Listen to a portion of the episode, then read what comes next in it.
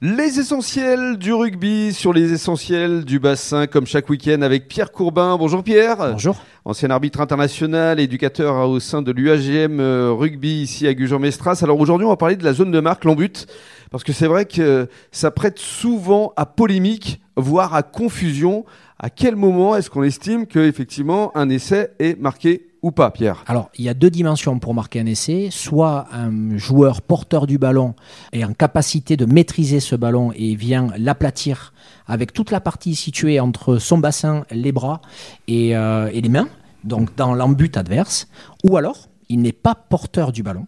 Le ballon est déjà dans l'embut et il vient faire une pression de haut en bas avec la même partie du corps. Et alors, euh, si jamais vous, en tant qu'arbitre, vous êtes un peu masqué, c'est-à-dire que vous n'êtes pas forcément au plus près de l'action, euh, c'est quoi votre réaction? Est-ce que vous savez si euh, il est vraiment marqué cet essai ou pas? Est-ce qu'il y a une main en dessous? Enfin, ça peut toujours prêter à confusion. Alors, si on se base sur le niveau de pratique de l'UAGM aujourd'hui, la chance des arbitres centraux sur les matchs de Fédéral 1, c'est d'avoir des, des arbitres assistants. Donc déjà, fondamentalement parlant, le premier axe de travail quand on forme des arbitres, c'est de leur demander d'avoir un maximum d'informations en arrivant dans cette zone de jeu qui est critique.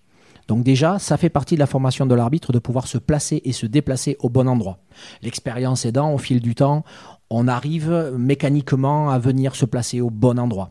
Mais il arrive qu'il y ait des impondérables et que euh, Si vous avez un gros pack qui arrive et qui avance, Ça peut euh, arriver, c'est ou- compliqué d'être sous le pack. ou, ou- ou- ou pour une anecdote, moi ça m'est déjà arrivé de me faire télescoper à ce moment-là par des joueurs et de me retrouver sur certains stades euh, la tête dans la boue et il faut prendre une décision.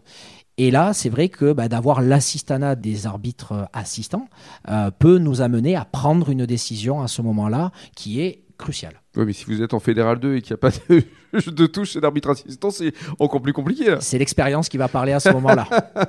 Et alors, on va revenir maintenant à un schéma attaque-défense.